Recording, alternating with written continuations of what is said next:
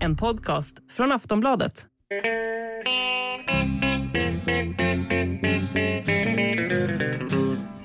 Hello out there, we're on the air. It's hockey night tonight. Tension grows, the whistle blows, and the puck goes down the ice. The goalie jumps and the players bump, and the fans all go insane. Someone roars, Bobby scores at the good old hockey game. Oh, the good old hockey game is the best game you can name. And the best game you can name is the good Hallå, old hallå, hallå, hallå, hallå, hallå, hallå, hallå! Yes, morsning eh, och välkomna till NHL-podcasten med hallåmannen Jonathan Onskan Bambi Ekeliv. ja. Eh, som vi hörde där på redaktionen i Stockholm. Och mig då, Per Bjurman, tillbaka i New York efter en eh, två veckor lång utflykt eh, i västerled. ja, precis. Det har varit i Vegas har du spelat inifrån och förra veckan var det ju i New Mexico. Nej, du hann till Dallas. Han du till Dallas? Ja. Jag kommer inte ihåg. Jo, det var nog i Dallas ändå. Jag var nog i Dallas ändå. Jo, det var jag. Men eh, jag hade precis varit i, i Tucumcari i New Mexico. Och jag hade ju Dateline därifrån. Ja, då eh, satte jag morgonkaffet i halsen kan jag säga. Ja, det var första NHL-texterna i, i tidningens historia där, där Tucumcari var Dateline. Ja, det, Alltså det, Dateline är det här första, det, där man anger vilken ort man skriver ifrån. jo, ja precis. Det, det, du konkurrerar tror jag med Mats Wennerholm som skrev en Almtuna-krönika med Dateline Gdansk. ja. De enda gångerna vi inte har det i Stockholm, jag tycker det jag tycker det är, är lite eh, arrogant. Vi borde ha, alltid när ni sitter hemma och skriver borde vara Stockholm också. Ja. Att man inte bara utgår från att det, det är Nej, När jag var musikskribent så var det enda gången när man inte skrev eh, eh, Dateline var ju eh, när man satt hemma på redaktionen. Men kom man till Göteborg då skulle det vara Göteborg. Ja, du ser. Ja, det Det är är lite konstigt. kanske får slå ett slag för det här nu på nästa redaktionsmöte då. Ja, jag tycker det. Eh, eh, ja, och, och, men nu är jag tillbaks här i, i Horken på, i Midtown Manhattan. Och Mm. just idag är jag lite trött för att lov att erkänna för att eh, igår var en vanlig NHL-kväll eh, och jag var klar vid två, halv tre som vanligt. Och, och så gick det inte att somna. Men så var jag tvungen att gå upp igen och se Sveriges kvartsfinal i OS mot Kanada. Som ju slutade så eminent med svensk seger. Ja, när vi spelar in det här så är matchen ganska nyligen avslutad och, och ja, vad jag förstår var klockan 07.30 när matchen började. Din tid, så för en gångs skull fick ni på den sidan Atlanten kämpa lite. 08.30 till och med. 08.30, okej. ja. ja, det var ju... Ja, du ser. 07, hade, då hade jag nog stannat upp igen. Då hade jag inte gått och lagt. Det, det är nästan vad som eh, betraktas som bagarväckning i din eh, värld, va? Ja, idag var det verkligen bagarväckning. Men det var det ju värt. Inte för att matchen var så jättekul att se eh, i början, men det gick ju bra som sagt. Och, och vår gamla vän Lukas Wallmark fortsätter ju att eh, dominera OS. Ja, han är uppe i fem mål nu. Han leder väl skytteligan eh, inför semifinalen här. Alla Han har gjort mål i varje match. ja. Ja, vi, vi, eh, han var ju en stor favorit under åren här. Och första gången jag träffade honom, då var väl du med? ja, för det var ju hans... Om det var första eller om det var andra matchen, det var i alla fall första hemmamatchen tror jag. Ja. Ja, Vi träffade honom i Raleigh. just det. Precis. Träffade vi inte honom sen borta också? I Nashville något sånt? Jo, det gjorde vi. Just det, precis. När de tog en skrällseger. På den tiden skulle, eller nu skulle man väl inte säga att det är en skräll om Carolina ville borta mot Nashville, men då var det lite sådär en upset. Ja. Nashville nästan var som bäst och, och Carolina, jag tror de gjorde sex mål i den matchen och Wallmark var väldigt bra. Ja. Ja, det är... Alltså som, som sagt, han, han eh, var otroligt bra att ha att göra med. Så det, jag, jag blir inte glad att han har den här succén. För det är en otroligt trevlig person vars, vars eh, slutet på NHL-karriären jag inte riktigt förstod. Alltså jag tycker ju han, och det har han väl visat nu, han borde ju fortfarande vara i NHL. Precis, jag tänkte säga det också att han är ju egentligen en NHL-spelare. Han håller ju den nivån. Eh, Jag pratade faktiskt med honom inför säsongen för jag skulle intervjua honom om Rod Brindamore. För han var ju lite Ja, favorit hos Brindamore han hade mycket gott att säga om honom naturligtvis. Eh, Men också då lite om hur det egentligen, varför han hamnade i KHL plötsligt efter en relativt lovande NHL-karriär för några år sedan. Men det, blev, det blev ju konstigt där med traden till Florida och så blev det, när han hamnade i Chicago sen så Eh, ja, då, då fick han corona snabbt och blev ganska sänkt av det och så kom han aldrig riktigt tillbaks. Och, ja, det, och så var det var ju bubbelslutspel i Florida där han inte riktigt fick chansen och grejer. Så att, Nej. eh, nej, han, han ville liksom hitta, hitta glädjen igen, som en klyscha som man uttrycker det. Och, och fick ju en topproll i CSKA Moskva och förmodligen inte sådär jättepjåkigt betalt heller. Så att när jag frågade honom, liksom, det var en bit in på säsongen ska jag säga, när jag intervjuade honom. Eh, ryska säsongen började rätt tidigt. Eh, då frågade jag liksom, kan du, siktar du på att komma tillbaka till NHL? Han är inte jättegammal.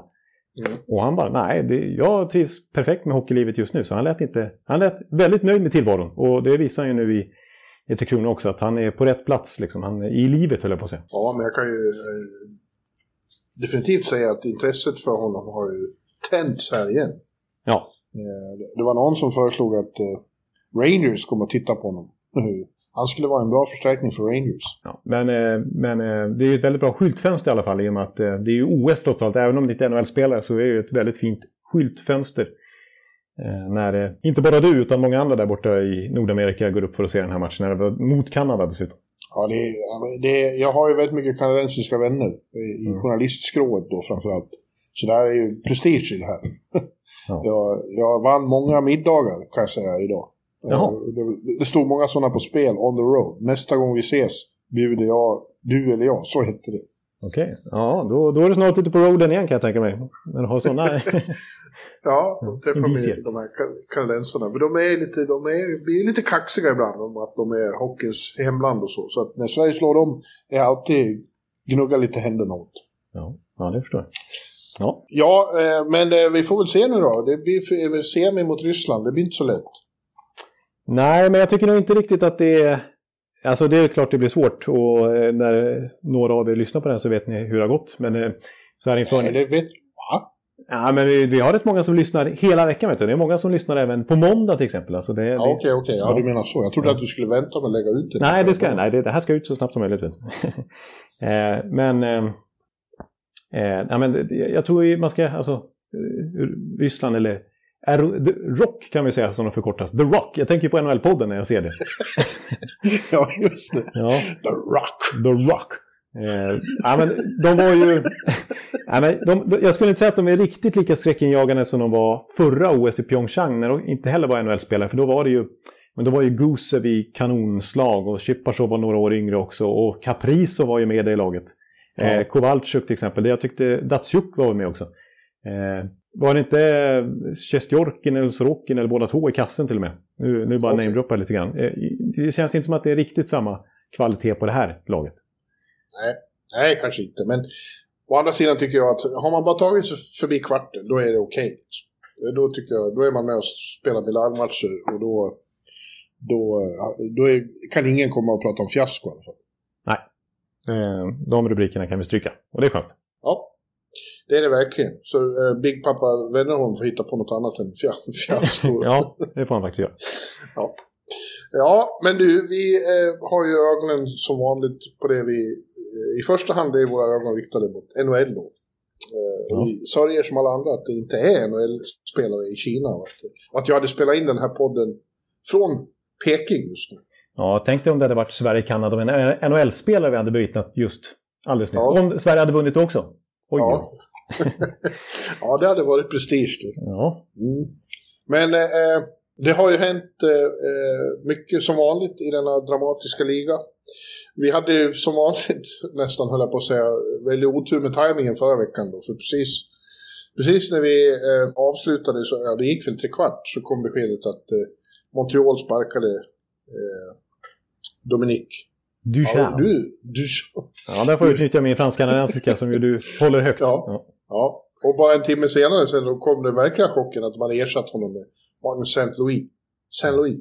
Martin eh, Saint-Louis. Ja, ja och, och sen något dygn senare så sparkade Edmonton sin coach, Dave Tippett, och ersatte honom med AHL-coachen Jay Woodcroft. Ja. Eh, typiskt. Och det, kan, det, det, finns ju stor risk att något liknande händer idag. Kanske inte att någon coach blir sparkad, men någon stor trade äger rum. Ja, alltså vi blir ju lite skraja här nu när det har annonserats att eh, Claude Giroux ska hålla presskonferens. Så vi... Eh, ja. ja. Vi får se om vi hinner få med det. Vi får väl sitta och babbla. Du kan sjunga lite. Ja, det kanske blir något sånt eh, fram tills vi har något besked. ja. ja. Men, men låt oss ta... börja med, med Montreal då. Mm. Det var väl... Även om han nu då skrev på nytt kontrakt efter att ha tagit Habs till final i somras så var det ändå ingen kanske jätteskräll att, att Duchamp fick gå då. Eh, Nej. För att det har ju varit en, en, en, en bedrövlig säsong. En, en, eh, ja, en shit show. Verkligen, alltså, för det hann vi i alla fall säga förra veckan. För då hade de ju precis torskat där mot New Jersey med 1-7. Ett New Jersey som var i nästan lika dålig form som Montreal. Ja. Eh, att det är liksom så här, nu har det gått för långt. Det är ovärdigt en ori- Original Six-klubb och fullkomligt kollapsa. Liksom som de har gjort den här säsongen efter finalplatsen i somras. Eh, jag vill samtidigt säga så här bara också att jag, jag tror ändå att vi, vi kan få se Ducharme igen i NHL. Menar, han, han tog ändå, det var ju märkliga omständigheter, men de, de lyckades ändå gå till final i somras. Eh, Han har en framgångsrik juniorkarriär sedan tidigare som coach och han har vunnit JVM-guld till exempel. Men eh, Ja, jag, jag tror han, det, det kan vara lite Dallas Eakins där, att han, det, kan ta några år innan han verkligen får ut max. För jag tror, jag tror mycket på Ducharme framöver, men det var helt rätt att sparka honom nu. Ja, men det, det, den stora skrällen då, bomben var ju att de ersatte honom tillfälligt åtminstone med Martin Saint-Louis. Eh, den store lille hjälten i Tampa många år och, och sedan på slutklämmen i, i New York Rangers. En av eh, ja, hela 2000-talets största eh, stjärnor på isen. Ja. Ja, Eh, Stor hjälte för dig såklart. ja det finns en nummer 26-tröja i, i någon Ja. garderob någonstans. Ja. Men han har ju ingen erfarenhet alls som coach. Det, han, har inte, han har inte coachat på någon högre nivå än, än sönernas knatteliga. Ja, Så det är ju en, eh, det är minst sagt eh, spektakulär chansning. Men, men, jag har skrivit en hel krönika om det här idag. Jag vet inte om du har sett det? Nej, den har jag inte hunnit se. Nej. Nej, nej.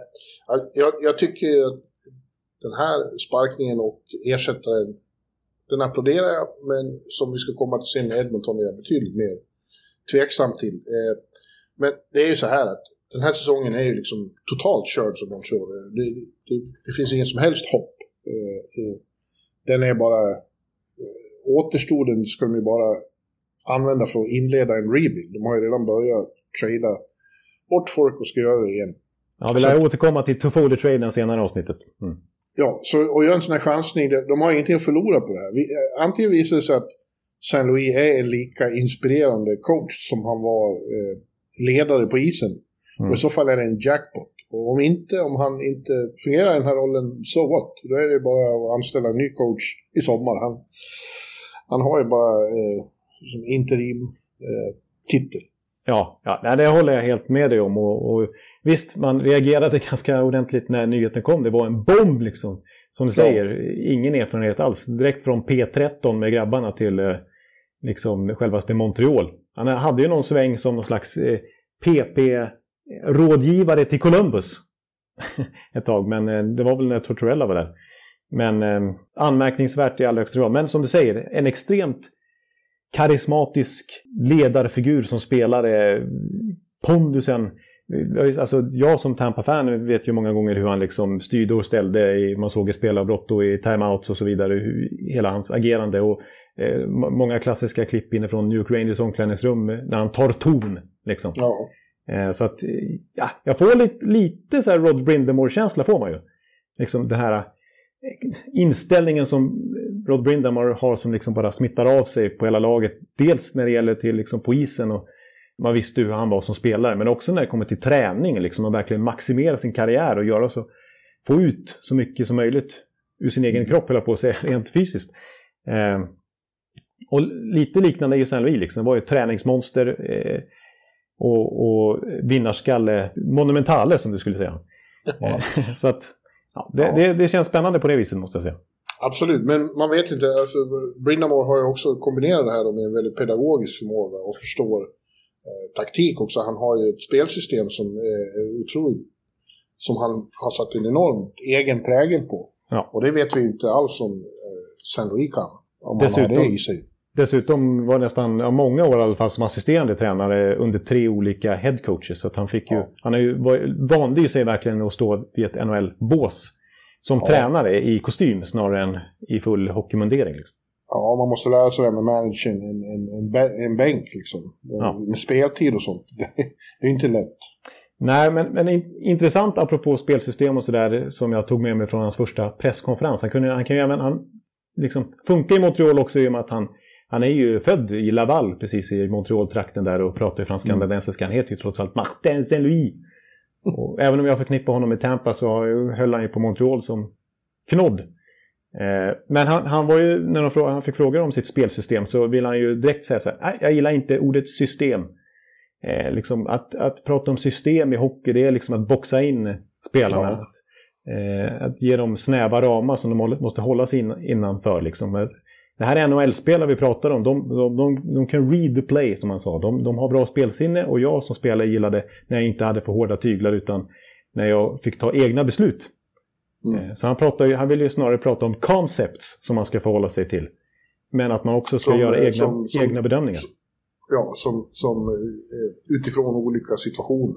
Ja, precis. Ja. Och så sa han då att eh, eh, hellre make a bad read than no read at all. Som man skulle göra om man bara ska hålla sig till ett spelsystem, enligt honom. Då. Mm. Jeff Gorton som nu är eh, hockeypresident nu där, han, han sa på presskonferensen att han önskade att alla hade varit med när han höll sitt första anförande för laget. För Gorton hade fått eh, gåshud. Oj. Ja. Att det var så inspirerande. Ja, att, eh, De har ju ja, Connections and Rangers-tiden också, så det var väl lite därför eh, Gorton tog kontakt med St. Louis från första början också. Visst, det var ju, han, han tog ju Rangers i princip till Stanley Cup-final och genom efter sin mammas bortgång där och den eh, hur de liksom slöt upp runt honom, eh, Rangers. Ja. Hämtade ju enorm inspiration i det. Ja. Den gången. Ja, och jag, jag, tycker Gorton har hållit lite sitt ord. Det är ju liksom klassiska hockeymänniskor i, i Martin St. Louis och Kent Hughes, men ändå lite annorlunda.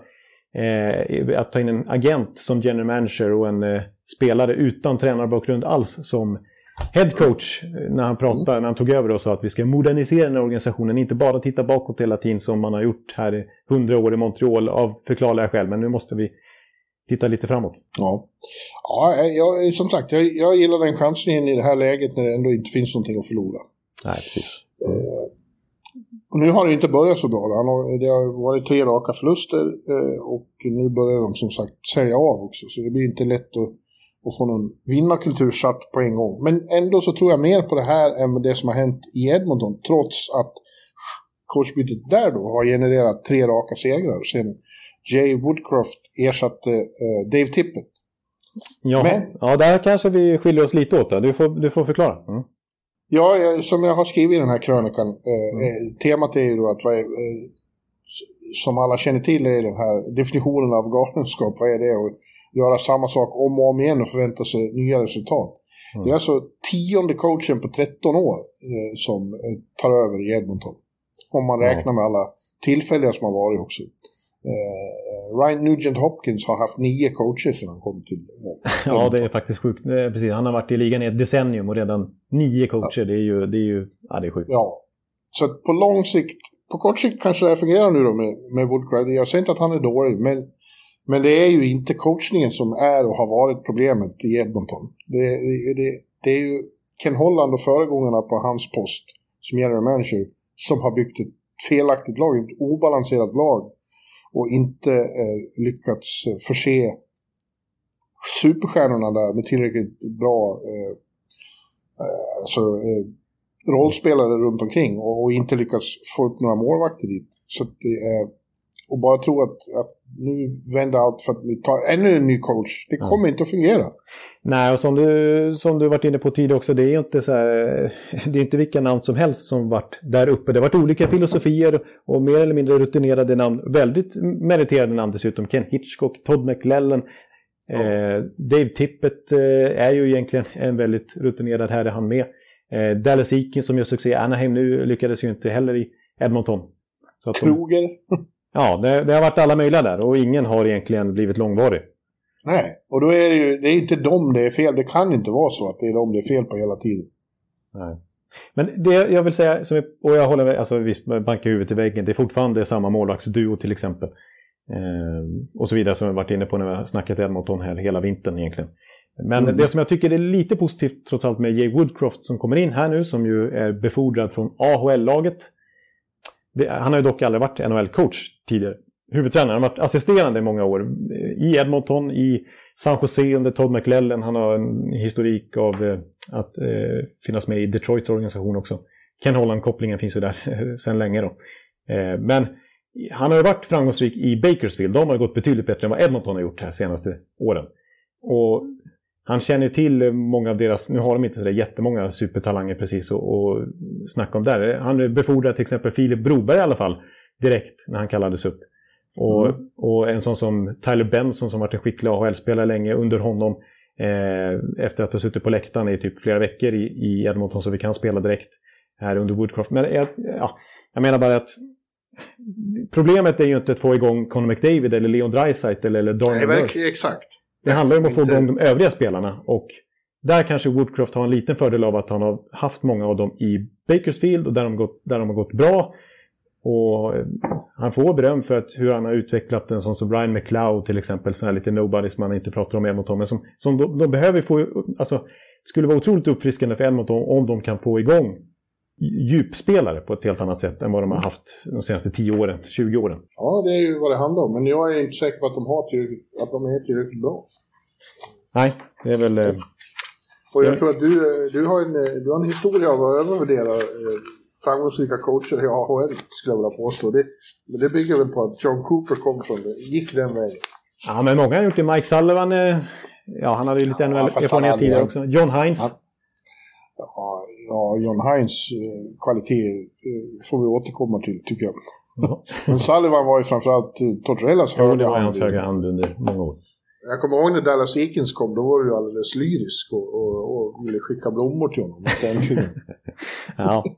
ja. Nej, men det, alltså, det man kan säga med Woodcroft är att han har ju som sagt en lång... Det, han, är, han är färsk som NHL-headcoach men har en lång bakgrund i alla fall i NHL-världen ju. Och Ja. Lite, kur ja, ja, lite kuriosa bara snabbt det är väl att hans, hans storebror, det är Todd Woodcroft, han som varit i Tre Kronor i flera år. Den här obskyra eh, nordamerikanen som, som har stått i båset ibland och hjälpt på olika sätt. Det var väl Grönborg som plockade in honom och som egentligen skulle varit med i båset här i Peking också.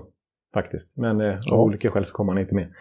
Eh, men och sen så faktiskt så att, att Datsjuk under Detroit-tiden för Woodcroft fick så bra connection med honom att, att han bjöd över honom till Ryssland eh, för att sköta hans sån här summer camp för unga spelare. Bland annat Nail Jakubov var med på den. Eh, så att han har lärt sig en hel del ryska faktiskt, Woodcroft, eh, tack vare ja, vad bra det gick med Jakubov. ja, precis. Så, verkligen. Men, ja. En, ja, en väldigt... Men jag, det har ju börjat bra och jag hoppas det fortsätter bra. För man vill ju att Edmonton ska gå bra. Inte för att man håller på dem utan för att man vill att Conor McDavids karriär ska räddas. Liksom. Och eh, man vill se ett Battle of Alberta i slutspelet, det vore ju något. Ja. De, tog sig, de har ju tagit sig upp igen på tredje plats i Pacific. Det har ju rört sig lite i Pacific-tabellen. Ja, men... sen, vi, ja. sen vi diskuterade senast. Uh, Calgary framförallt är ju nog fruktansvärt heta. De har sju raka och spelar sin bästa hockey på många, många år skulle jag vilja hävda. Ja, ja, jag, eh, ja vi, vi, jag vet inte om vi ska komma in på dem redan nu eller om vi ska ta mer Calgary-snack när vi snackar Tyler Toffoli. Ja, ja, vi återkommer till det. Men eh, det är ett av skälen till att jag hoppas att, att det går bra för Woodcroft.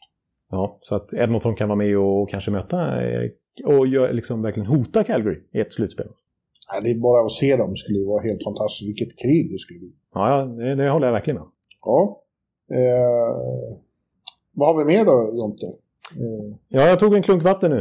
Eh, ja, men vi, jag har ju hintat om Toffoli och lite trade-snack ska vi komma in på. Eh, vi får se vad som händer med Giroud också eventuellt i slutet av podden. Men vi, får ju, vi måste ju nämna det här. Att Jack Eichel, han ska göra debut här några timmar efter att vi har spelat in. Eh, ja. Det är klart nu att han, eh, han är redo för spel. Det ser jag väldigt mycket fram emot. Det blir kvällens absoluta höjdpunkt. Det är några bra matcher. Det var väldigt hett mellan Minnesota och Winnipeg förra veckan, så det kan bli en het match. Men framförallt är det ju den då. Jack the Ripper gör comeback i, i, i ligan efter... Han har spelat hockey på 11 månader tror jag det 7 mars senaste matchen, 2021 då. Ja, det är i princip ett år sedan. Ja. Och eh, det är alltså debut i Vegas. Och, och eh, Mot Colorado dessutom. Ja, det är ju en, en, en, knallmatch verkligen. En, en banger. Ja. Eh, och eh, Ja, intressant är ju att eh, det var ju mycket spekulationer om att Vegas måste göra något med truppen för att få in honom. Och det spekulerades länge om trade. Riley Smith var on the block, hette det. Men mm. de har ju tagit the playbook av ditt lag. Eh, ja. De gör en Tampa och sätter upp Mark Stone på uh, long term injury reserve. För att han har ont i ryggen då. och tänker sig väl att han kommer tillbaka till slutspelet som en viss eh, Kutjerov gjorde i fjol. Då. Jag kallar det i bloggen, har redan kallat det för Lex Ekeliv. Lex Ekeliv till mig, okej. Okay, ja. ja, det får jag väl svälja. Ja. Och du kan ju inte klaga på det. Nej, jag, ska, jag har inte, det är ingen trovärdighet överhuvudtaget i den här frågan. Så är det ju. Nej, det är så man gör tydligen nu. Ja, och jag har ju sett, det har ju pratats om på Insider Trading i TSN till exempel. Jag tror Elliot Friedman har varit inne på det, liksom att eh, anonymt har executives höga pampar i NHL hört av sig konkurrerande lag och sagt att det där är ju mockery mot the system. Liksom. Ja, det, det. men hur ska de, hur ska de eh, fixa det? Liksom? De kan ju inte förbjuda lag att sätta upp spelare på, på långtidsskadelistan. Nej, precis. Jag kommer ihåg att eh, när vi snackade mycket Kutjerov där förra våren eh, så var ju ett förslag att eh, har du inte spelat i grundserien som Kutjerov inte gjorde eh, då får du inte vara med i slutspelet heller. Ja, det är, men det är också en konstig regel. Ja. Och i det här fallet så, så Mark Stone har redan spelat i grundserien så det skulle inte gälla i det här fallet. Ja, just det. Ja, men du tycker det. Man måste spela sista veckan, annars får man inte vara med. Man måste spela kring jul.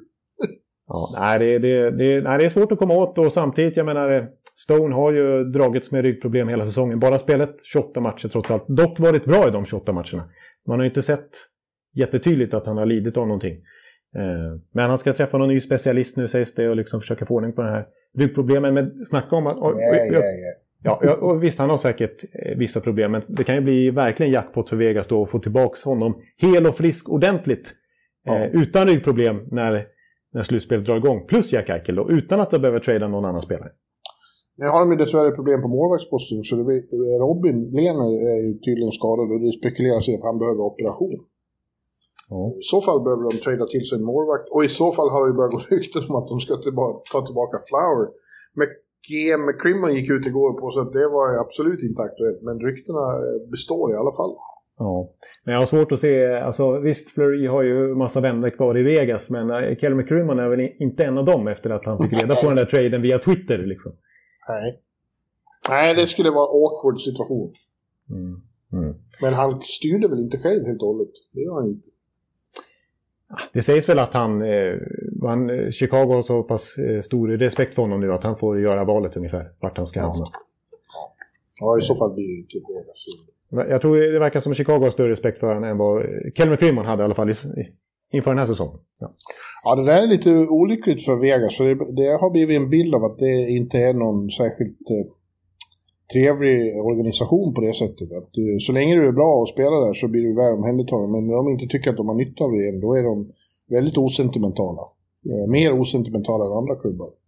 Ja, det, det är väl känslan man har fått lite grann utifrån deras ja. moves. Mm.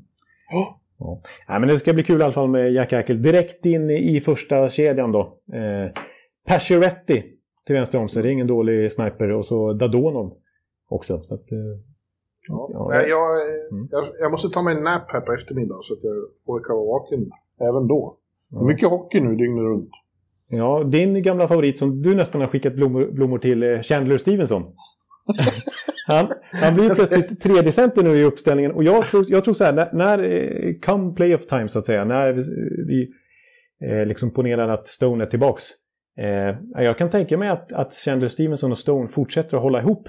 Och att det blir, liksom, det blir den klassiska kedjan där med Marcis och eh, Carlson och Smith. Och sen så Pacioretty och eh, eh, Eichel som nytt radarpar. Och sen så en riktigt riktigt formidabel liksom, shutdown-duo som matchar mot motståndarnas bästa kedja i Stone och Stevenson.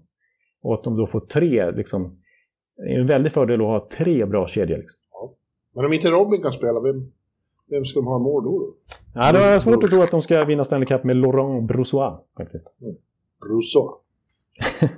du och din franska. Jag, jag såg någon Columbus-match häromdagen och tänkte på det hela så fort de sa Dubois. Tänkte ja. på det. Ja. Pierre-Luc Dubois. Hur låter det när de gör mål? Byt, byt, byt, byt, byt, byt, byt, byt, byt. Ja. ja. ja. Ali, Ali, Ali, Ali, ja, ja, ja, det, det begärde jag inte. Nej, förlåt. Mm. Nej, eh, men eh, eh, ja, eh, han har ju som sagt inte spelat på ett år. Det är lite, eh, lite rostig lär han ju vara, Eichel. Men eh, NHL-dramaturgin säger väl att han gör mål direkt. Ja, Ja, min eh, känsla är att han kanske ändå kommer ut ur startblocken ganska ordentligt här och, och gör lite succé i början. För att han måste vara så enormt spelsugen. Alltså. Eh, Ja. Det tror jag. Och sen kanske han kanske går in i någon slags liten sophomore slump om man kan säga så. Eh, när det blir tätt matchande och, och han har inte liksom riktigt matchtempot ändå trots allt. I och med att han inte har spelat på ett år. Så. Ja, vi får se. Men eh, kul blir det i alla fall. Ja, och jag, jag önskar jag var där. Alltså, så jag, jag skulle stanna och kört tillbaka till Vegas. Och se Ja, du skulle här kört förbi genom det där New Mexico-stället igen och sen... eh, Ja, ja det, det kommer ju vara en, en, en, en mini-klassiker på strippen ikväll. Vilket drag det kommer vara. De, eh, är det något de tycker om där så är det liksom att ta emot nya hjältar. Oj, oj, oj, vilket, vilket, vilken stämning det kommer vara i T-dojan. Absolut. Ja, du har inte varit där. Jag måste ju ta dit dig någon gång. Ja. ja, det är hög tid. Ja. Du, jag, jag drömde förresten om dig i natt. Det glömde jag. menar, de, få timmar jag sov. Det var en mardröm. Som, du räddade mig från en, en, konstig situation. Jag, jag, det var MC-knuttar, det var väl de som hängde på den där baren i Las Vegas som eh, hade tagit reda på mig. De skulle precis, eh, ja de skulle skjuta mig. Va?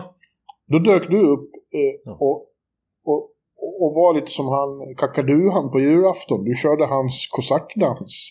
Så att de var distraherade och så kunde jag springa därifrån. Det var jag tacksam för. Just det. Överlevde jag då? Ja, Ja, det det- tror jag. Ja, då kanske är de gladlynta liksom på andra tankar på ett... Ja. Ja, men du körde den där. Hopp, hopp. Hopp, nu, hopp, nu, Ja, hopp, nu. ja, hopp, hopp, hopp. Ja. Ja. ja, exakt. det har jag i mig tror jag. Jag kanske får köra den i Vegas. Ja. Ja, det tror jag på, på läktaren. Eh, Det blir som i, i, i vårt fiktiva Stanley Cup-slutspel i bloggen. ja, just det. Ja, där inträffar ju liknande saker så att säga. Ja. Ja. Jaha, där ser man. Ja, det här var off topic. Ja, det, det hade jag inte förväntat mig. Att jag skulle vara någon, spela någon slags hjälteroll i, i krimscen i dina mardrömmar. Ja. Ja. Ja, men hur du, alltså, jag följer ju Twitter här samtidigt då för eh, eventuella Giroud-nyheter. Det har inte dykt upp något än. Men Mm. eh, om vi ska prata trader då, vilket vi ska nu, eh, Mm. så är det ju väldigt intensivt eh, surr om att han eh, är aktuell för Colorado. Då. Ja. Eh, Colorado vill ha honom och han ska ha gjort klart för Flyers att om det är någonstans han vill så är det allra helst dit. Till Klippiga bergen. Ja, precis. Det är inte någon av de allra tyngsta insidersna som har slagit på den stora trumman än. Men eh, ingen rök utan eld. Det kommer mer och, mer och mer sådana uppgifter. Till exempel från Adrian Dater som väl brukar skjuta lite vilt. Beatwriten Ja. där i, Denver Ja. har- ju påstått att eh, det ligger till på det viset att, att Giroud eh, har gjort det tydligt att, att det är dit han vill helst. Så. Ja. Och eh, att, det, att hans andra alternativ skulle vara Minnesota och St. Louis. faktiskt. Ja. men det är ju contenders.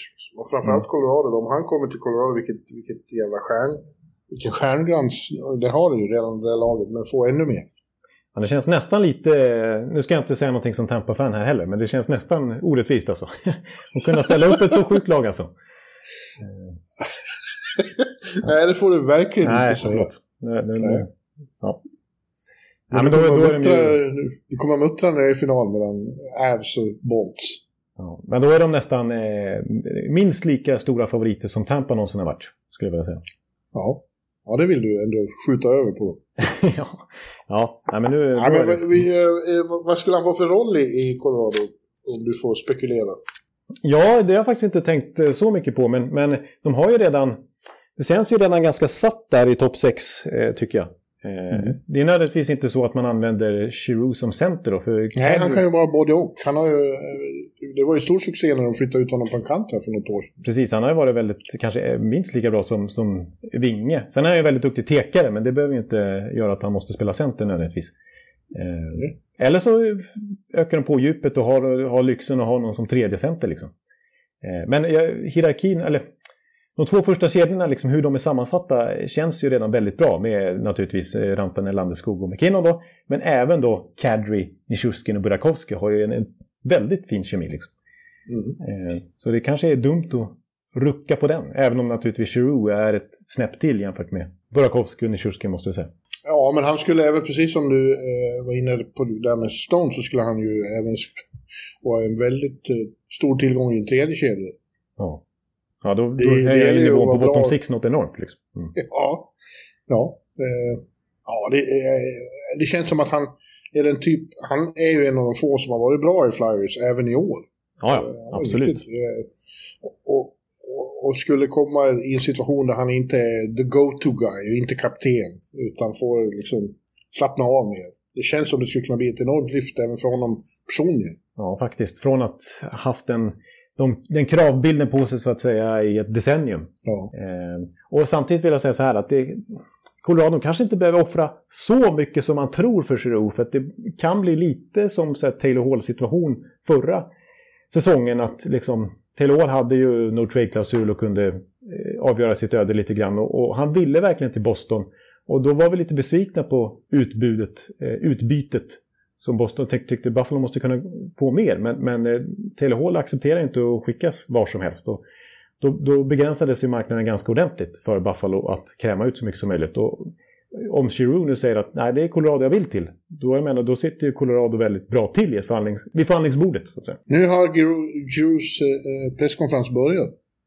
Oj, mycket spännande. Ja, den, eh, den, måste vi, den måste vi hålla eh, väldigt noga koll på. Eh, ja. Du, du får bryta av så fort du ser... Ja, jag har den ju live uppe på något vis. Men jag kan inte lyssna på den samtidigt som jag pratar med dig. Ja, just det. Ja, vi får väl kanske förhålla oss till Twitter då, om folk ja. twittrar vad som sägs. Right now I'm committed to this team, så. så då blir det ingen trade färdig i alla fall. Då vet vi det. Nej, det låter ju onekligen så. Ja. ja. Eh, då var det inte så dramatiskt. Nej, eh, ja. Men eh, vi har redan sett eh, en större trade nu och vi var inne på att Montreal, eh, de håller på och ska säga av det som kan sägas av. Mm. Eh, och, och, det började med Tyler Toffoli som ju får resa ganska mycket och har fått de senaste åren. Han mm. eh, tradades till Calgary då. Eh, och i utbyte mot, ja vad var det? Ja, det var ett första runda val och det var ja. ett femte runda val och så var det då Emil Heinemann, Leksandstalangen som också har skickats runt lite hit och dit innan han ens har hunnit debutera i NHL. Och så Tyler Pitlick, den tredje Pitlick i Montreal helt plötsligt här nu. ja, ja det är, vad man kan konstatera om det är att jag vet inte om Montreal riktigt har, har, har tagit uttrycket rebuild eh, i anspråk de senaste åren, men nu är det ju verkligen det. Nu, nu ska de satsa just på sådana första val och prospects och bygga kring de stora talanger de har där. Suzuki och, och, och vad heter han? Caulfield, som direkt ja. eh, sattes upp här i första kedjan nu av Saint Louis efter att ha varit mm. småpetad. Mm. Eh, ja. Småpetad, det är kul. Det är lite sådär. ja. Eh, ja, nej, det håller jag med om. Från Montreals perspektiv allra först då, så, så håller jag med om att när man tradar Toffoli då, då kan man ju stryka ordet retool. För att han hade ju kunnat varit en nyckel om de, om de hade velat göra en rebuild on the fly så att säga. Eller en retool, man säger. Mm. Ändra lite grann. För att han har ju ändå presterat under tiden i Montreal. Han är inte lastgammal, han sitter på ett ganska bra kontrakt som de skrev här för något år sedan. Eh, som gäller i två säsonger till på prisvärda 4 miljoner dollar per säsong. Mm. Eh, men samtidigt har han ju ett högt tradevärde då. Jo. Så att de fick ett första runda för, för dem. Kanske kunde krämat ur lite mer tycker jag till och med. Eh, men väldigt tydlig signal att de ska mer eller mindre trada alla de kan. Snarare än att skeppa eh, liksom lite äldre spelare eller försöka bli av med dåliga kontrakt bara. Utan nej, det, det är nästan från grunden de börjar om. Ja, de har också sagt nu, både Gorton och, och Hughes har sagt att eh, de försöker, de är väldigt öppna med det, att Jeff Gorton, nej, nej, Jeff Petrie. Ja. ja, de ska, de ska ska inte trada Jeff Gorton direkt här. Det, jo. Det hade varit nej. Jeff Petrie är on the block. Och får de, de vill ha tillräckligt för honom, men, men absolut eh, vill de eh, trada honom. Ben... Eh, ben Sherrott. Sherrod, säger man så? Ja, jag tror det. Ja, han är också eh, on the move. Och ja. det här är ju liksom, det är en majbrasa de tänder och det är rebuild. Ja, precis. Och så här, Sherrod kan jag förstå eh, i och med att han, eh, han är ju UFA. Han är ju typ exempel på en spelare man tradar om man ligger i botten och inte har något med slutspel att göra. Han var ju väldigt bra i slutspelsbubblan och höjde sitt, eller inte slutspelsbubblan, eh, slutspelet som var förra säsongen. När Montreal gick till final och höjde sitt marknadsvärde då. Och kommer, de tror att de kan få ett första runda val för, även för honom. Men det som jag sticker ut för mig är ju just de här Ja men Tofold att han blir tradad, att, att en sån som Brendan Gallagher låter det som att om de vill ha honom, han som ändå har varit lite hjärtat i Montreal, Så kan han vara Hoffman. Ja, alltså de verkar vilja... Det är väl egentligen bara de här unga Caulfield och Suzuki och sådana där som, som de naturligtvis håller hårt i. Men Mm. annars så, ja. Kom och ta vem ni vill i princip. Pierre LeBrun eh, tweetade för några timmar sedan här bara att eh, “Keep an eye on the Rangers and the Habs between now and March 21st”. Eh, och han menar att Montreal covets som Rangers prospects. Och, och det tror fan det. Det är ju Jeff Gorton som har knutit till så många av de, dessa prospects i, i Rangers. Ja. Men jag är osäker på att eh, om, om eh, Montreal har någonting som Rangers anser sig behöva nu. De är inte ute efter backar precis. De är ute efter eh, wingers Ja. på, på högersidan framförallt. ja.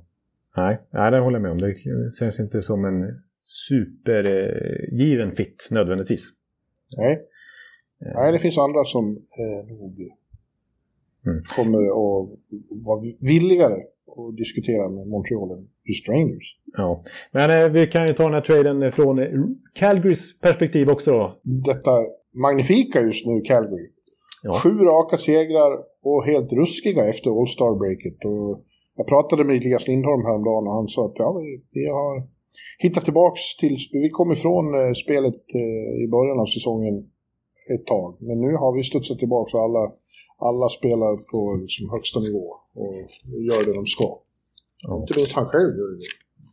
Ja, men, men eh, det som jag tycker är coolt med Daryl Sutters system, alltså eh, det rimmar kanske inte helt med Marty St. Louis koncept, så att säga. Utan det är ju väldigt tydligt system och struktur och så vidare. Eh, och han sätter verkligen ett försvarsspel nu. Jag menar, dels har ju Markström verkligen spelat upp sig jämfört med förra säsongen, men det är ju onekligen en synergi mellan försvar och målakt också när man Calgary helt plötsligt är, är... Det är bara Carolina som släpper in färre mål faktiskt. Och de släpper till väldigt få klara målchanser och släpper nästan inte in någon i slottet till exempel. och så. Väldigt fina underliggande siffror också för Calgary. Men det som är coolt tycker jag jämfört med typ när man liksom ett, ett riktigt bra försvarssystem. Det förknippar man ju typ med Barry Trotz. Eh, och även med Daryl Sutter. Men det, det hämmar dock liksom inte, till skillnad från i Islanders fall, så hämmar det inte alls offensiven. Eh, för jag menar, Calgary har ju en sprudlande offensiv också, precis som, eller liksom sprudlande och sprudlande men, ja, det är en väldigt attackmode när de väl är i offensiv zon. Eh, jag menar, det var ju häromsistens när de sköt 62 skott och satte klubbrekord mot, eh, mot Columbus var det väl. Mm, Och, och, under alla Sutters år i Kings, där han också var känd för sitt fina försvarsspel, så hade de ju otroliga liksom, Corsi-siffror. Skott, alltså över, över tid så hade de enormt skottövertag på sina motståndare. Och det handlar inte bara om att de släpper till väldigt få skott, utan att de skjuter mycket skott framåt också. Så att det, är, det är en stor skillnad mot Trotz eh, system jämfört med, med Daryl Sutter. Så att, att han verkligen kan kombinera både ett fantastiskt försvarsspel som knappt släpper till någonting, med en offensiv som är bland de hetaste i hela ligan. Liksom. Och när de släpper till någonting så har de eh, Jakob Markström längst bak som ju också har varit magnifik. Höll eh, åttonde nollan för säsongen och håller på att slå klubbrekord. Och eh, matchen efter tog 46 eller 47 skott mot Toronto så de slog även dem. Han är ju Vessina eh, aktuell igen, eh, Markan. Ja, precis. Vi plockar bort honom från någon nominering här nyligen, men nu är han ju tillbaka igen där. Hans siffror är ju fantastiska. Lika många nollor som Montreal har segrar. Ja. Ehm, Och Toffoli då kom ju in väldigt bra. Eh, som du sa, han gjorde mål i första matchen och blev hyllad av Seldon. De skanderade hans namn. Han var lite generad efteråt så att det blir lite pinsamt när man är helt ny. Och jag fick höra om det här omklädningsrummet. ja. Nej, men det känns som du säger, eh, klockren fit eh, tror jag att han är. De behövde bredda lite på forwardsidan. Han är ju jättevan vid, han är ju NHL-skolad under Daryl Sutter under många år i the, That 17th line i Los Angeles Kings som ju vann Stanley Cup 2014. När Toffolo var med. Så att så han, han, det är ju inga konstigheter för han att kliva rakt in i det här spelsystemet. Liksom. Ja, eh, eh, de, är- de kommer att bli farliga Calgary, känns det som. Och de, de, eh, det var ju länge sedan eh, det var så dramatiska förändringar i, i tabellen där i, i Pacific. Men de har Vegas har legat etta i flera månader, känns det som. Men nu, över nu har Calgary petat ner dem till andra plats. Ja, jag tror möjligen, alltså visserligen Eichel kommer in nu i, i Vegas och det blir spännande att se deras utveckling efter det. Eh, Men eh, jag tror Calgary kan rycka nästan lite grann här nu. De är mitt inne i sin långa homestand här och har många hemmamatcher ja. att ta igen. Och är ju i, liksom i super, super form. Så att, jag tror de kan gasa ifrån lite i den divisionen. Och, eh, definitivt lämna slutspelsstrecket därhän. Men kanske till och med alla, samtliga konkurrenter i, Pacific. Ja. ja. De har bara en bortamatch i hela, hela eh, februari och det är Vancouver. I övrigt spelar de bara hemma. Ja. Ja, det är ja, spännande. Mycket spännande. Ja, jag, jag, de känns nästan lite contentermässiga nu måste jag säga. Eh, det blir spännande att se om, alltså, om man tänker kedjehierarkin igen. Vi har pratat lite det i olika lag här nu. Eh, men eh, de har ju redan en, en jättevälfungerande första kedja där i, i Lindholm som första center med, med Gaudreau som gör en supersäsong med Matthew Kachuk. Det är ju en av NHLs bästa kedjor. Otroligt vassa den här säsongen, både defensivt och offensivt. Eh, och som Backlund har klivit in som andra center och Monahan har blivit degraderad från första center till tredje center den här säsongen. Men skulle, då har de alltså placerat eh, Tyler Toffoli med honom här från start. Skulle de få mm. igång Monahan också? Oj, oj, oj. Tänk om de får igång tre kedjor. Ja. Mm. Ja, Backlund måste nämnas, Mickis, han, har, han spelar väl sin bästa hockey någonsin nästan. Ja. Ruskigt effektiv. Ja, och är ju extremt pålitlig i egen zon också. Ja. Ja, verkligen. Det tror jag är en stor uh, Sutter-favorit. Ja, Både precis. sin karaktär och sitt sätt att spela hockey. Ja. Ja. ja. Uh, jag, var, uh, jag var ju som sagt i Dallas då förra veckan och då gjorde jag en intervju med, med en annan som uh, lär bli tradad. Ja. Allt, allt tyder på det nu. Och det, var, det är ju då John Klingberg. Ja. Som, ja, vi pratade om hans situation där och den är ju inte lätt. Han, han erkände att det är svårt att, att inte tänka på. Det finns ju i bakhuvudet att, att förhandlingarna med Dallas ligger i princip nere. Det finns inget nytt bud att ta ställning till. Eh, och de har svårt att, kunna erbjuda honom det han vill ha. För det är ju så att, och det var han ju också öppen om att han, han instämmer med att han har varit väldigt billig för Dallas. Han skrev det här kontraktet efter 65 matcher skrev han på ett sjuårskontrakt. Som ja. då har gett honom 4,2 miljoner dollar per år. Och det är ju mycket pengar, men det är ju långt, långt under hans marknadsvärde när han har varit som bäst. Ja, precis. Och som han nämnde i din intervju där också som är värt att ha i åtanke att han hade en ganska rejäl skadehistorik då innan mm. NHL-karriären. Eh, som han hade i beaktande när han fick ett så långt kontrakt på bordet liksom. Eh, ja, det var svårt att tacka nej till det läget. Ja, precis. Men nu vill han då, som han också är inne på i intervjun, ha lite betalt liksom. Ja. Eh, visst, han, han är rätt rik ändå får man säga, men eh, hans marknadsvärde är ju högre än vad Dallas verkar vara villiga att erbjuda. De... Ja, det där är liksom kanske svårt för människor som inte är insatta helt och hållet i NHL att man tycker vadå, de har väl så att klara sig resten av livet. Ja. Men man vill ju inte bli utnyttjad heller. Man vill ju eh, liksom, när andra av samma sort har nästan dubbelt så mycket betalt så vill man inte bli liksom blåst på det. Nej, precis. Ja, jag vet inte om det är det eh, Klingberg känner här precis, men man har också lite press på sig från spelarfacket att inte ta under marknadsvärde för att spelarfacket är intresserade av att hålla uppe spelarnas löner eh, skäliga sett till marknadsvärde så att säga. Självklart. Självklart. Men ja, innan 21 mars då så det, mesta tyder väl på att äh, just som de har börjat spela bättre och är på väg upp, de tog ju en tung skalp mot Colorado igår. Ja, det var eh, mäktigt. Mm. Och när jag var i Dallas så var ju, var ju John väldigt bra också. Han, han, han stod för två eminenta framspelningar till min favorit Jason Robertson. Just det. det kändes som de är ett radarpar där. Ja. Eh, och eh, ja, men eh, intresset är såklart stort för honom. Eh, Boston, Carolina har redan nämnts, Anaheim har nämnts. Men det finns nog fler som inte skulle ha något emot eh, en, en Klingberg, i synnerhet inte om Dallas behåller lite lön. Fast det är inte, det är inte så mycket lön. Nej, precis. Det är ju bara inom citationstecken 4 miljoner dollar. Och det där liksom trippar ner under säsongen också. Så det är ju inte... Nej, det blir ingen hård eh, capit. Men han Nej. var inne på det, jag fick inte riktigt med det i artikeln, men det är ovisst också. Även om han nu hamnar och spelar färdigt den här säsongen någonstans. Så är han ju UFA då när säsongen är slut. Och, och eh, med, tanke på platt lönetak och covid och allt så det är en lite oviss situation för honom. Ja, det är det. Eh, om man ser till, till det perspektivet eh, vad som ska hända i sommar. För nu kanske han snarare går till en contender här och, och är en rental liksom. Eh, mm. vi, ja, vi får ju se det. För Dallas samtidigt så måste de ju tänka lite Eh, kortsiktigt de också, eh, med tanke på att de, de är bara någon poäng från slutspelsplats och de har ett, ett lag som får de ihop alla pusselbitar, skulle kunna utmana hela vägen ju. Eh, så på det viset var i final för bara två år sedan. Ja, så på det viset är det ju helt fel läge att trada Klingberg också, även om de vet att det inte blir någon framtid efter den här säsongen. Liksom ska, de, ska de börja helt plötsligt bli någon celler och, och trada bort Pavelski också som är UFA, det blir ju konstigt. Då ger de ju upp den här satsningen som de har haft fram till mm. nu. Eh, eh, men jag, jag kommer ihåg att vi hade lite profetier där runt nyår. Och eh, mm. en profetia jag hade var vilken klubb John Klingberg kommer skriva på för i sommar. Och då vill jag då uppdat, inte uppdatera man, eh, påminna om att eh, jag nämnde ju faktiskt av alla lag Seattle då i sommar. För de tror jag har, de har löneutrymmet, de saknar verkligen en rightfattad offensiv eh, spju, liksom spetsback.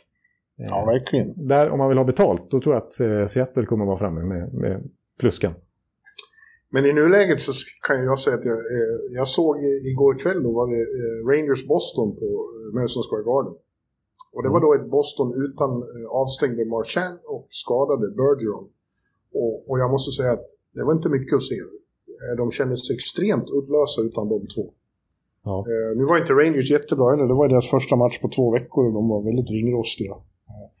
Lyckades vinna till slut. Men, men med Erik Haula som första center, då är inte Boston så jätteheta direkt. Nej. Och Boston tror jag kommer vara väldigt aktiva här runt trade deadline. De är ju... Ja, de behöver. Och, på backsidan har de, ja, de har ju några som defensiva är bra på liksom att kroga igen i egen zon. Hyggligt bra, men de har ju bara Charlie McAvoy som verkligen är något. Ja, men, ja, sen är, är jag, det är min gamla klassiska käpphäst om du kommer sucka åt här nu, men de är ju framförallt starka på högersidan bland backarna. Där Klingberg skulle kliva in också. Så att jag tror snarare att de kommer... Varför skulle jag sucka åt det för? Ja, men du, du tycker att jag brukar vara lite enspår, lite, vad säger man? Ja, jag tycker att du överdriver lite det där. Att man, men eh, det gör ju general managers också, så det är du som har rätt och jag har fel. Ja, alltså jag, jag tror snarare att de kommer gå hårt för eh, en vänsterfattad back. Eh, även om naturligtvis Klingberg skulle vara ett stort tillskott för dem. Så, nej, jag har inte lyckats helt identifiera vilken klubb som ska gå efter Klingberg. Det har ryktats om, om Carolina som du sa också, det gjorde det tidigt redan i december ju. Eh, men eh, de har ju DeAngelo då, som har gjort det väldigt bra i samma roll som Klingberg skulle ta över. Nu tror jag att Klingberg vore kanske en uppgradering till och med. Eh, men eh, inte jättegivet behov. Jag tror att Dallas helst skulle vilja se honom i östra konferensen. Det får man utgå från. Ja. ja framförallt inte i centrum. Nej, inte liksom att han ska spela bort dem från slutspelsplats. till exempel. Nej. Nej. det blir spännande att, att, att följa det där. Har du, har du några fler rykten som du tycker känns heta? Eh, det är ju alltså- målvakter då som behövs här och där. Och framförallt så, eh, av de som ligger på slutspel nu så är ju då ja, Edmonton då såklart. Men framförallt Washington behöver uppgradera från eh, Samsonov och eh, Vanesek. Ja. ja. Ja, jag, tycker inte det är så jätteheta rykten just nu och på målvaktsfronten, alltså Fleury har ju återigen kopplats ihop med Colorado. Eh, är, mm. han, är, han tycker att den enda riktigt givna första keepen som skulle liksom vara en, en förstärkning för contenders på många håll. Eh, som, som är tillgänglig. Annars är det sådana namn som Khudobin som har varit på waivers och inte plockad. Eller Korpisalo i Columbus som är, visserligen hade ett fantastiskt eh, liksom showing där i slutspelsbubblan. Men överlag i karriären så är inte han över 90 procent. Liksom. Eh, ja, sådana typer av målakter finns ju till. Martin Jones pratas det om. Ja. Han är inte heller någon stjärna precis. Nej. Eh, Anton Forsberg då, kan inte han vara något? Ja, han har ju faktiskt eh, varit bra. Han har varit riktigt bra i ja. ja. Mm. Kanske är någon som tittar ditåt. Ja, ja. Nej, nej, men generellt sett, vi, vi kommer fortsätta prata trade här kommande månaden fram till tra trade deadline som väl är 21 mars. Eh, men ja, vi kan ju namedroppa den igen då. De heter... Ja, den är lite, den är lite sen i år. Eh, det brukar ju vara i slutet av februari här. Man brukar få hetsa upp sig. Men eftersom grundserien pågår lite längre än vanligt, hela april ska ni spela, så det blev senare i år. Ja, så är det ju. De hade ju förväntat sig att de skulle vara på OS här i tre veckor också. Ja, precis. Men, eh, ja, men jag kan bara nämna några namn här. Liksom, som någon slags påminnelse om eh, tydliga rentals då. Eh, det är väl Giroud naturligtvis. Bland forwards, Thomas Hertel är det ju mycket snack om. Eh, Rangers är tydligen väldigt intresserade av honom. Ja, det tror jag skulle vara precis eh, vad de behöver. Alltså middle six center som antingen kan konkurrera ut Strome där eller en riktigt vass tredje center för dem. Eh, staga upp lite bottom six. Mm. Eh, eh, Phil Kessel är ju i UFA. Eh, sen har det ju nämnts till exempel JT Miller, han är dock inte UFA, men det vore ju en, eh, också en, en sån Hertel-typ av värvning för Rangers till exempel. Eller Boston som också skulle behöva den typen av spelare. Eh, Ja, JT Miller kommer hem till New York in. Ja. Bland backar är ju Chychren som vi har tjatat om ganska mycket. Han är dock ingen rental, men han är, verkar ju vara tillgänglig från Arizona om man fläskar upp ett Eichel-bud i princip. Eh, ja, det är Klingberg naturligtvis. Det är Sherrott som varit inne på. Mark Giordano från Seattle. Där har vi rutin. Nick Leddy från Detroit. Andreas Jonsson nämns i New Jersey. Ja, Jag läste alldeles nyss också att det är många som visar eh, Buffalo-intresse för Robert Hägg. Ja, precis. Det såg jag också här. Eh, Det var ju självaste insider trading på TSN där att, att Robert Häggs namn nämndes. Eh, Jag såg att eh, Elliot Friedman i sina 32 thoughts. han- Ja, just det. Där nämnde han faktiskt Johan Larsson. Trots att han är skadad nu att, att där är ett namn som lär... Arizona kommer försöka trada så mycket de kan, men, men speciellt av den liksom, UFAs. Men att Johan Larsson ett, ett, han har ju aldrig spelat en slutspelsmatch, men att många lag tror att han skulle funka bra i ett slutspel som en breddspelare, och det tror jag också. Ja, hård och elak och, och ibland väldigt eh, målfarlig. Har vi Ja. sett. Ja, precis. Eh, Kalle Järnkrok är ju också från Seattle. Eh, perfekt som middle six, bottom six eh, spelare som kan spela i alla möjliga situationer. Vikariera i en producerande roll eller, eller vara en boxplay-spelare liksom. Hjälpgumma. Ja, Allt i allo. Verkligen. Precis. Nashville kanske skulle ta hem honom igen, för nu har det halkat snett åt för Nashville. De har varit riktigt risiga eh, sen All-Star-breaket. Tre raka förluster och det har inte, och de, de här som har varit så bra fram till nu har inte alls eh, varit sig själva. Filip och Duchene och, och Johansson. Nej, Det är lite oroande för dem och de har halkat ner på wildcard-plats nu med ja, visserligen har de fem poängs marginal ner till de som jagar precis under strecket, men det kan gå fort. Ja, om precis. Man, om, får om inte... man får bakfart. Nej, nej, precis. Eh, ja, jag, jag skrev faktiskt upp några namn, för oftast när man väl summerar liksom vad som hände på trade deadline, flera, när man har facit efter slutspelet, så är det ju kanske inte de här stora blockbuster-spelarna som har gjort störst skillnad. Utan ofta, till exempel i Tampa, nu kostar de första runda val, men det var ju Coleman och Goodrow Ja, i tredje kedjan som gjorde den största skillnaden. Mm. Eh, och lite sådana fyndspelare har jag redan nu pekat ut som kanske nödvändigtvis inte är så jätte, jättedyra. Men som kan göra ganska stor skillnad i en sån roll. Eh, en av dem som jag skrev upp var just Kalle Järnkrok. Ja. Som någon slags hjälpgumma. Eh, jag skrev upp, eh, för i och med att Winnipeg ser ut att missa slutspel kanske, eh, så har jag Andrew Kopp. Jag tror han Ja, hon- honom har jag hört mycket om. också. Ja, han är väl om-. Mm, det är ju en, eh, också den typen av Kalle Järnkrok-spelare lite grann. Han var väldigt bra att ha i fantasy för något år sedan. Kommer Ja. jag ihåg. Ja. Nej, sen då Islanders, jag vet inte om deras självbild fortfarande är att de ska försöka knösa in i slutspelet, men det är ju orealistiskt. Eh, och en UFA från dem som är en typisk sån här spelare också, det är ju Cal Clutterbuck, Klutterbucken. Ja, just det. Det skulle väl kunna vara något som någon slags eh, energispelare i en contender också. Nej, det är, jag, jag törs faktiskt slå fast att det är kört för dem. Ja. Eh, Så de, de, de har det inte längre. De åker på spö av Buffalo, eh, ja, av Buffalo igår. Ja. 6-3. Nej, Victor Olofsson gör sitt första mål sedan eh, 31 oktober. ja, det var ju sensationellt. Golofsson, att han ska gå Ja. mållös i 30 matcher, det förväntar man sig inte. Men då blir det i alla fall två mål helt plötsligt. Han, han, vart, ju- han skadades där, var borta en månad och haft svårt och, det var något med axeln tror jag, så att han har inte fått någon ordning på det där skottet. Men nu verkar det som det satt in. Ja. Eh, jag, jag skrev upp två namn till och det här, jag menar, det, det låter som nobodies, men jag tänker att det är typ en Colin Blackwell som du känner till från Rangers. På nära håll. eh, Jättebillig minimumkontrakt eh, där i Seattle. Eh, Nick Paul är jag ganska förtjust i, i Ottawa som någon slags rollspelare också.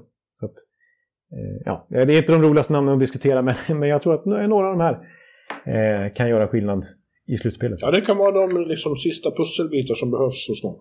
Ja. Speciellt när man har Som- tajt om lö- löneutrymme och inte kan göra så stora moves. Liksom. Nej, det, det kommer ju att långsamt kommer ju temperaturen att stiga fram, fram mot 21 mars.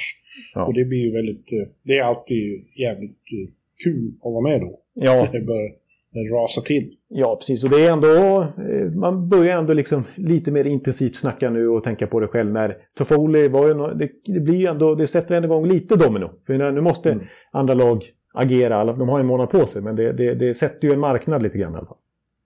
Ja. Ja. Ja. Men du, jag vill, jag vill nämna några saker som eh, hänt eh, bara de senaste omgångarna här. Eh, Ja. Framförallt igår då, tisdagsomgången var det en del spektakulära saker. Mm. På, på Garden till exempel hände ju något mycket lugubert. Ja. Eh, Shistorkin var helt grym igen. Han, jag, jag hävdar att Shistorkin är nummer ett i Vessina-racet nu. Skulle jag absolut. rösta nu skulle jag ge honom en eh, fjärde eller femte plats i Hart-nominering också. Ja. Ja, men det har jag eh, varit inne på under säsongen. Jag hade Sjestjorkin som trea här i någon Ja. Awards Watch. Mm. Han är ju klart viktigast för Rangers. Men det var till stod 1-1 efter full tid och så är det förlängning och så är det en situation där han, jag tror han får en skridsko i huvudet eller något. Fortsätter spela två minuter till tills det är 40 sekunder kvar av, av overtime. Då kommer eh, Jim Ramsey, alltså Rangers läkare eller, eller vad man säger, Mm. sjukvårdande. Ut på isen och säger åt honom att han måste gå av. För att en spotter på läktaren har sagt att den där situationen för två minuter sedan eh, måste man kontrollera att han inte har fått hjärnskakning. Ja. Sjistolkin blir vansinnig och slår sönder klubban mot plexiglaset. Men det går ut. Georgiev får hoppa in eh, och spela 40 sekunder. Och, och under de 40 sekunderna hinner Rangers ta en timeout också. Så Storken kommer tillbaks i straffturneringen och, och, och vinner straffavgörandet åt Rangers. Ja. Han bad om ursäkt efteråt för sitt uppträdande och lovade att det aldrig ska hända igen. Men han uttryckte samtidigt förvåning. Han sa att jag förstår inte det här. Varför? När det är 40 sekunder kvar kan vi spela klart det så kan man kontrollera sen. Och det får man väl hålla med om. Ja, det, då, det var lite väl extremt får man säga. Samtidigt är ju de här sporterserna till för... Ja, det är bra. Alltså, Ja. Absolut. Jag, jag är ingen sån som skiter i, skiter i det där. Men just den situationen vart ju lite konstig med när det är bara 40 sekunder kvar. Varför fick han spela de där två minuterna? Ja, exakt. Men lite bollkänsla får man ju trots allt ha. Eller puckkänsla kanske man säger. Och som, Ja. som sån där spotter. Även om jag i grunden verkligen tycker att det är helt rätt. För Sjestjorkin själv, om det där hände i, ens, liksom i första perioden skulle han ju förmodligen inte ta beslutet att liksom åka in och kontrollera hur, hur det ligger till. Liksom, om, om det har, kanske är en hjärnskakning. Så. Eh, Det, det måste ju en objektiv person. Det är bara en Ja. objektiv person som verkligen kan göra det. Ja, men det vart underligt. Ja. Mm. Eh, och sen måste jag, jag nämnde tidigare att Dallas tog en tung seger mot Avalanche. Och snacka om att eh, veteranen Pavelski var där. Han gjorde två mål och spelade fram till de övriga två. Så Ja. alla fyra målen var hans mot Avalanche. Det är väldigt starkt. Ja, otroligt eh, bra fortfarande Pavelski. Ja.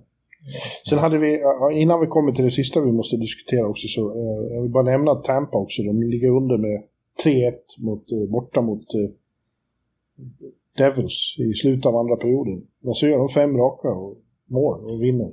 Ja. Eh, det känns som de, eh, ibland underskattar de sina motståndare Tampa, men så kommer de på att, eh, eh, just ja, vi ska vinna. Så behöver poängen. Då är det som att de trycker till bara. Ja. Och jag väljer att bara låta dig tala och lyssna och inte säga någonting här utan bara mm, ja. Uh, Viktor gjorde ju då, eh, han pangade in ett mål igen och stod för en assist, så han är första back upp till 50 poäng i, i, i år. Ja. Eh, och ändå fick han kritik av Cooper efteråt. Han sa det var ingen typisk Viktor-match, han, var- han stod för en massa felpassningar och sådär. Men eh, ja, grabbarna redde ut det. Ja, ja men mm, ja. Men gårdagskvällens verkliga happening var ju då att Sidney Crosby gjorde mål eh, när Penguins slog Flyers. Eh, Det har ju varit några omgångar när man har väntat på att han ska göra sitt 500 mål då. ja. Eh, men naturligtvis kommer det mot Flyers, ärkerivalen. Ja, precis. Det varit många bittra slag där och rivalitet med både fansen och med Giroux och så vidare. Alla Ja. möjliga. där. Ja. Ja, men så han nådde sin 500, hela laget var ute på isen och, och, och, och firade med honom och jublade och han fick en oändlig eh, standing ovation såklart. Mm. Och eh, ja, det är bara att lyfta på hatten, den imaginära hatten för Sidney Crosby. Han är ju inte i första hand någon målskytt, han är ingen sniper. Liksom. Och ändå har han vunnit NHLs skytteliga två gånger tror jag. Ja, Mer än en gång. Eh, Mm. framförallt är han ju framspelare. Eller han är ju komplett hockeyspelare, det är Ja. det som är det stora med honom. Men det är ju ändå otroligt eh, imponerande att en sån då ändå gör 500 mål. Ja, precis. Den enda aktiva spelaren utöver Ovechkin som har nått en milstolpe. Ja. Mm. ja. Och det var ju väldigt klassiskt Crosby-mål också. Han står och lurar vid höga stolpen. I powerplay. Ja. Ja. Och så bara si- sitter den. Ja, nej, han är ju... Alltså, det, man gör det ibland och det tål att upprepas, liksom stanna upp och bara kolla, kolla in eh, Sidney Crosbys meritlista. Alltså, den är ju sanslös. Tre Stanley Cups har han då, varav två som MVP. Ehm, han har, eh, ja, han har vunnit skytteligan. Tre Stanley Cup har han. Ja, ja, jag sa det. Tre Stanley Cup, men två som Jag tyckte MVP. du sa två. Ja, nej, okej. nej. Tre, tre, eh, två som MVP. Eh, Den tredje gången var det Malkin som, som vann, eller första gången var det Malkin som vann MVP-priset. Han har vunnit skytteligan, som vi sa här, två gånger. Han har vunnit poängligan flera gånger också. Och Hart Trophy åtskilliga gånger. Ja, han har... Eh, Han har två OS-guld. Apropå OS, ja precis. Eh, Han har två OS-guld. Han har avgjort en OS-final. Han har gjort Ja. mål i båda OS-finalerna. Han gjorde även det på Henke Lundqvist mot Sverige i Sochi. Han har vunnit World Cup. Där blev han MVP. Mm. Den enda som har spelats under hans karriär. Han har vunnit VM-guld. Han har vunnit JVM-guld. Han har vunnit allt som han har ställt upp i som senior. Ja. Och, Och de flesta slå- flera gånger om. Ja, vi kan slå fast att han är den här generationens absolut bästa spelare. Mm. Just nu är ju Conor McDavid mer spektakulär och så, men som helhet är, är ju... Under, under hela cap-eran så är Sidney Crosby nummer ett. Ja. Eh, bara slå fast, en riktig vinnare är han ju också alltså. Som han, eh, alltså han är MVP i allt han ställer upp i under karriären. Liksom. Och jag vill säga det här också, eh, vilket man kanske inte tror. Mest poäng 2022, Sidney Crosby i hela NHL. 28 poäng på 20 matcher. Det är delat med hans radarpartner, nya, eller nya ska jag inte säga, men, men som vilken eh, utveckling han har fått helt plötsligt av Brian Rust. Har också gjort 28 poäng och Jake Gensel är inte långt därefter. Så den kedjan med Gensel, Rust och Crosby är väl typ hetast i NHL. Och till skillnad från eh, många av hans yngre efterträdarna här som ska bli och är nya fixare. Mm. Så är han trevlig också. Verkar tycka att det är kul att vara Sidney Crosby. Ja, precis. Han har ju fått kritik för att han kanske inte är så eh, flashig liksom så, men och karismatisk på det det är liksom, han är ju ingen eh, superstar så, men, men han, är, nej, han är ändå en, väl- en, liksom en, eh, ja, ställer alltid upp på intervjuer och alltid sympatisk liksom och eh, ofta ett leende på läpparna liksom. Det har, det har du helt rätt i. Och jag vill säga så här, jag kommer att tänka på det.